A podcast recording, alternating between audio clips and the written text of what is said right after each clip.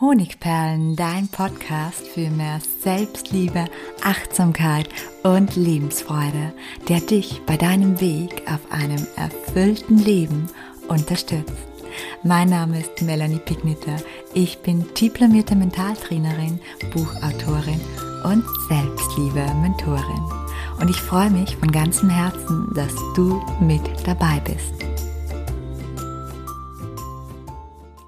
Hallo und herzlich willkommen zu dieser Podcast-Episode, wo heute vermutlich nur die Mutigen dabei sind, denn es geht um fünf meist unbewusste Lügen, die wir uns selbst erzählen und wie wir dadurch bahnbrechende Erkenntnisse eruieren, die uns dabei helfen, wieder ein Stück weit über uns selbst hinauszuwachsen und unser Leben glücklicher und erfüllter zu gestalten.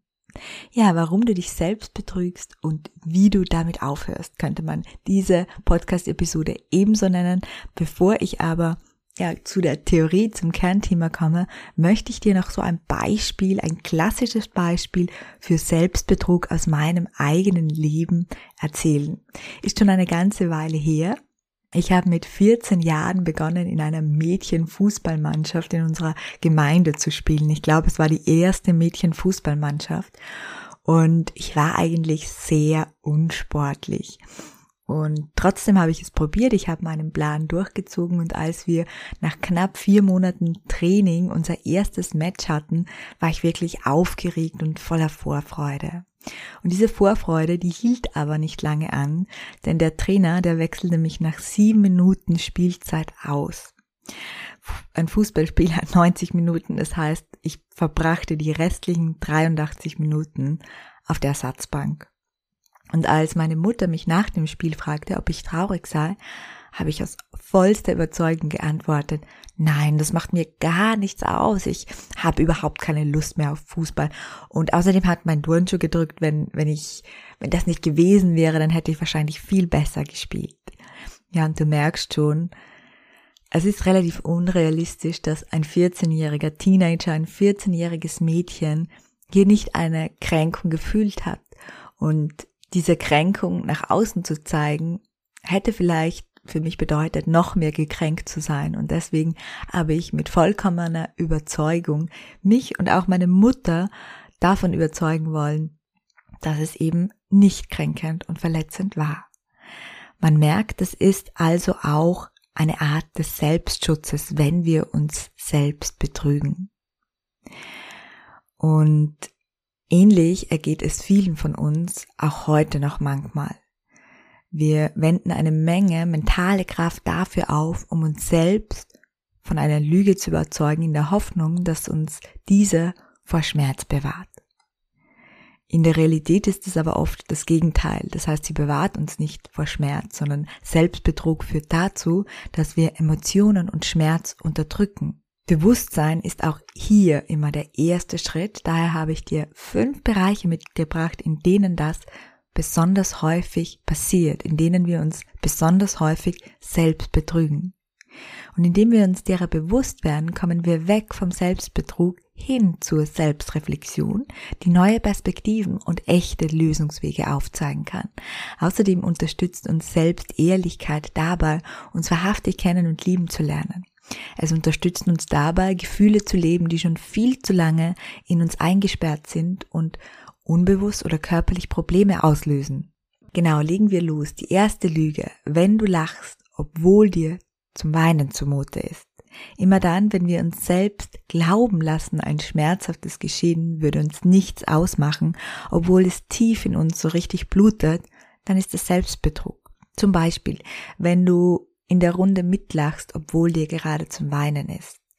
Wenn dich jemand kränkt, es schrecklich weh tut, aber dein Kopf dir sagt, verzieh keine Miene und sei bloß keine Heulsuse.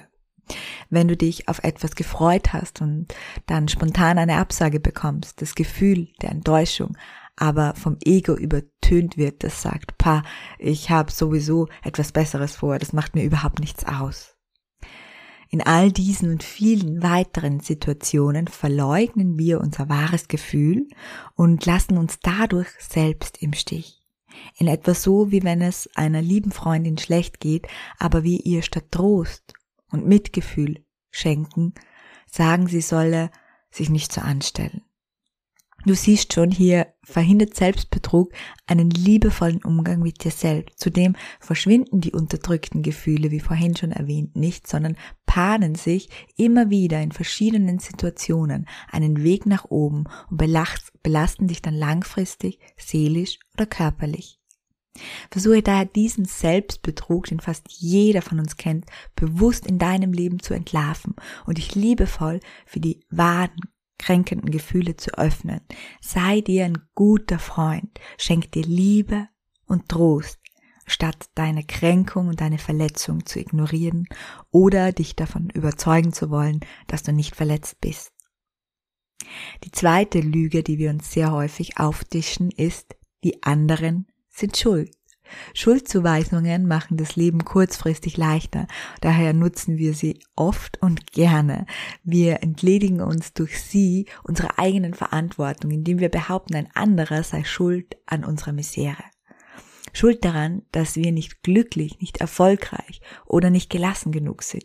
Oder Schuld daran, dass unsere Beziehung den Bach runtergeht, es im Job nicht so läuft, wie wir uns das wünschen würden oder unser Leben einfach keinen Anlass für Glück und Zufriedenheit liefert. Die Schuld abzugeben ist einfach und für einen Moment kann das auch richtig erleichternd sein, aber der Schein trügt. Zum einen ist Schuld immer relativ, in sehr vielen Situationen zumindest. Und zweitens geben wir, indem wir jemand anderem die alleinige Schuld zuweisen, immer auch die Verantwortung ab. Er ist schuld, mir sind die Hände gebunden, sagen wir dann oft und bemerken gar nicht, dass wir uns genau durch dieses Mindset völlig machtlos machen.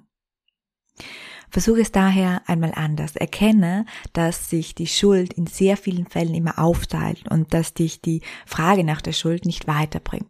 Frag dich daher lieber, was ist mein Anteil der Verantwortung? In diesem Beziehungskonflikt, in diesem Jobkonflikt? Was ist mein Anteil der Verantwortung? Was kann ich tun, um das gewünschte Ziel herzustellen oder ihm näher zu kommen oder die Situation zu stabilisieren? Kurzum heißt es, übernimm deinen Teil der Verantwortung und werde so wieder zum Schöpfer, anstatt noch länger Opfer zu bleiben. Die dritte Lüge, die wir uns oft auftischen, ist, wir sagen ja, wir sagen ja, obwohl wir eigentlich Nein sagen sollten. Die Angst vor der Ablehnung sitzt bei den meisten von uns sehr tief. Deshalb ist die Ja-Sager-Mentalität sehr weit verbreitet. Was ich damit genau meine, ich nenne euch ein Beispiel. Meine Freundin Karina, die ist Ernährungsberaterin und sie vertritt die Ansicht, dass alles, was schmeckt, in einem ausgewogenen Mix auf den Teller gehört. Auch Fleisch. Das betone ich hier ganz besonders, weil ähm, der vegane Trend sehr, sehr stark ist. Und genau das lebt sie auch mit ihrer Familie. Und als sie neulich auf einem Weiterbildungskongress war und mit vielen veganen Ernährungsberatern am Tisch saß, da hatten diese beinahe einheitlich ihre Meinung kund zu fleischloser Ernährung, zu veganer Ernährung. Und anstatt dass Karina ihre Meinung vertrat, nickte sie einfach nur zustimmend und sagte sogar, ja, so sehe ich das auch. Und ähnliches beobachte ich im Alltag immer wieder, zum Beispiel bei meinem Partner, der mindestens 50 Prozent, sogar manchmal mehr im Haushalt übernimmt. Als wir dann eines Abends beim Stammtisch im Gasthof von meinen Eltern mit einigen Gästen zusammensaßen und einer davon meinte, in die Küche meiner Frau werde ich nie und nimmer einen Fuß setzen, sah ich, wie mein Partner zustimmend nickte. Man könnte nun denken, das sei eine Strategie, um Konflikte zu vermeiden. Einmalig ist das ja auch in Ordnung, aber bei den meisten Menschen wird dieses Verhalten chronisch. Sie gleichen ihre Meinung und ihren Willen schnell dem der anderen an und untergraben so langfristig ihre eigenen Werte und ihre eigenen Vorstellungen und Bedürfnisse. Auch dieser Selbstbetrug ist für unsere persönliche Entwicklung und unser Selbstvertrauen sehr, sehr hinderlich und sabotierend. Versuche, wenn du davon betroffen bist, in nächster Zeit bewusst darauf zu achten, ob du zum Ja-Sager tendierst. Ergründe auch, in welchen Situationen du deine eigene Meinung oder deine Vorstellung untergräbst, sie nicht nach außen tragst und frage dich nach der möglichen Ursache. Häufig ist ein Mitgrund neben der Angst vor der Ablehnung natürlich ein niedriges Selbstwertgefühl, eine generelle Konfliktscheuheit, eine Harmoniesucht. Und genau, wenn du da mehr zu diesen Themen wissen möchtest, weil du dich davon betroffen fühlst, dann empfehle ich dir hier auch den Podcast bzw. Blogbeitrag Harmoniesucht auflösen und Selbstwert stärken. Ich verlinke ihn dir gerne unten in den Show Notes. Wir kommen zur vierten Lüge. Ich hasse mein Leben, aber eigentlich bin ich zufrieden. Dieser Form des Selbstbetruges sind wir alle schon einmal begegnet. Wenn nicht bei uns selbst, dann ist es uns zumindest bei anderen aufgefallen. Klassischerweise erkennt man diese Form daran, dass jemand einen seiner Lebensbereiche, beispielsweise seinen Job, extrem verabscheut. Er sagt dann, mein Job ist eintönig, öde, ich warte nur auf das Wochenende, ich bin total unterfordert, ich verblöde in meinem Job, meine Kollegen sind die Pest, ich habe so einen besserwisserischen, egozentrischen Chef. Das Ganze ist ein Desaster. Fragt man dieselbe Person, die das sagt, ob sie schon einmal an eine Veränderung gedacht hat, sagt diese dann plötzlich, jetzt überspitzt gesagt, nein, eigentlich bin ich ja ganz zufrieden, der Arbeitsweg ist nicht so weit und den ein oder anderen Kollegen mag ich ja auch. Unbewusst bestreben die Betroffenen so den einfachsten Weg an, der aber oft nicht der richtige ist. Aus Angst vor einer Veränderung belügen sie sich quasi selbst und dann auch gleich andere. Was kann hier helfen? wenn du dich darin wiedererkennst in einem Lebensbereich, eine einfache Pro- und Kontraliste, um Klarheit zu schaffen. Falls du die Vermutung hast, dich selbst in einem Lebensbereich aufgrund von Veränderungspanik, nenne ich das jetzt mal zu belügen, so liste alle Vorteile und alle Nachteile auf und finde dadurch heraus, ob die Zufriedenheit tatsächlich überwiegt oder ob du dich aus Angst vor Veränderung selbst betrügst.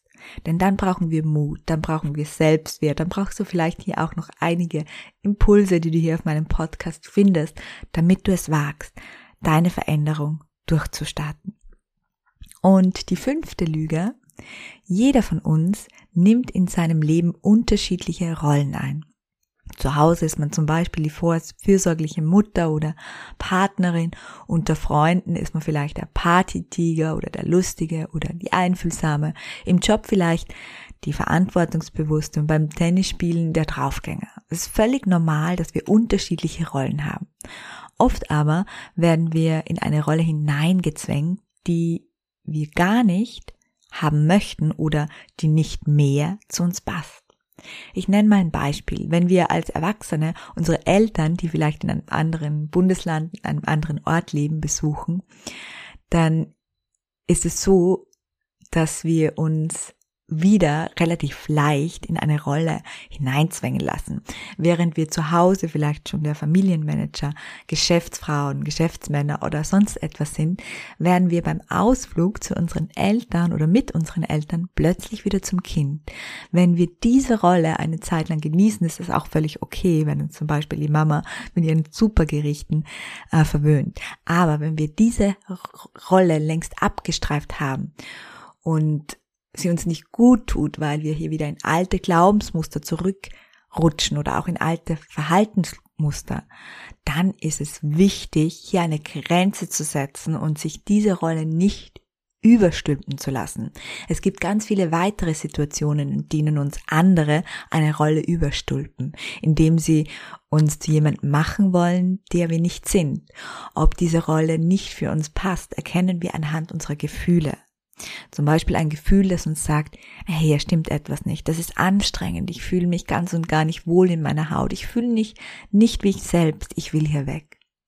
Und wenn es dir auch manchmal so ergeht und du dich bei gewissen Menschen verstellst bzw. in eine Rolle drängen lässt, die dir nicht behagt, wo du dich nicht wohlfühlst, so frag dich nach dem möglichen Beweggrund.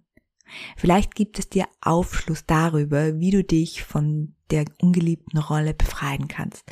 Ansonsten empfehle ich dir auch zu diesem Thema einen Podcast bzw. Blogbeiträge dazu, nämlich lerne Grenzen zu setzen, um dir keine Rollen, die du nicht mehr haben möchtest, überstülpen zu lassen.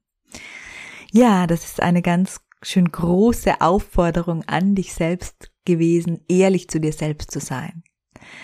Ich weiß, es ist nicht immer einfach und das liegt mitunter daran, dass uns unbewusste Selbstbetrugsstrategien oft dabei helfen, Konflikte und Schmerz vorerst zu vermeiden. Bewusstsein kann dir helfen, diese Strategien mutig aufzudecken, um deinen authentischen Sein und deinem authentischen Leben wieder einen Schritt näher zu kommen. Und das lohnt sich auf jeden Fall, weil ich habe vor einiger Zeit eine Studie gefunden aus dem Jahr 2008 und da wurde bestätigt, dass der Grad der Lebenszufriedenheit steigt mit dem Gefühl, authentisch zu sein und authentisch leben zu können. Ich danke dir für deine Aufmerksamkeit und dass du heute dabei warst. Und zum Schluss gibt es noch einen Tipp für dich, wenn dich diese Themen interessieren, wenn du langfristig etwas bei deiner mentalen Gesundheit, was auch bedeutet, in, deinen, in deiner Zufriedenheit, in deinen Glücksgefühlen verändern möchtest, wenn du endlich strahlen möchtest, und zwar so, dass es auch jeder sehen kann, dann möchte ich dir mein neuestes Buch Spiegel Bestseller Es ist ein Geschenk, dass es dich gibt, ans Herz legen.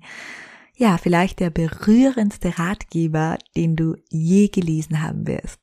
Herzlichen Dank für deine Aufmerksamkeit und bis zum nächsten Mal, deine Melanie.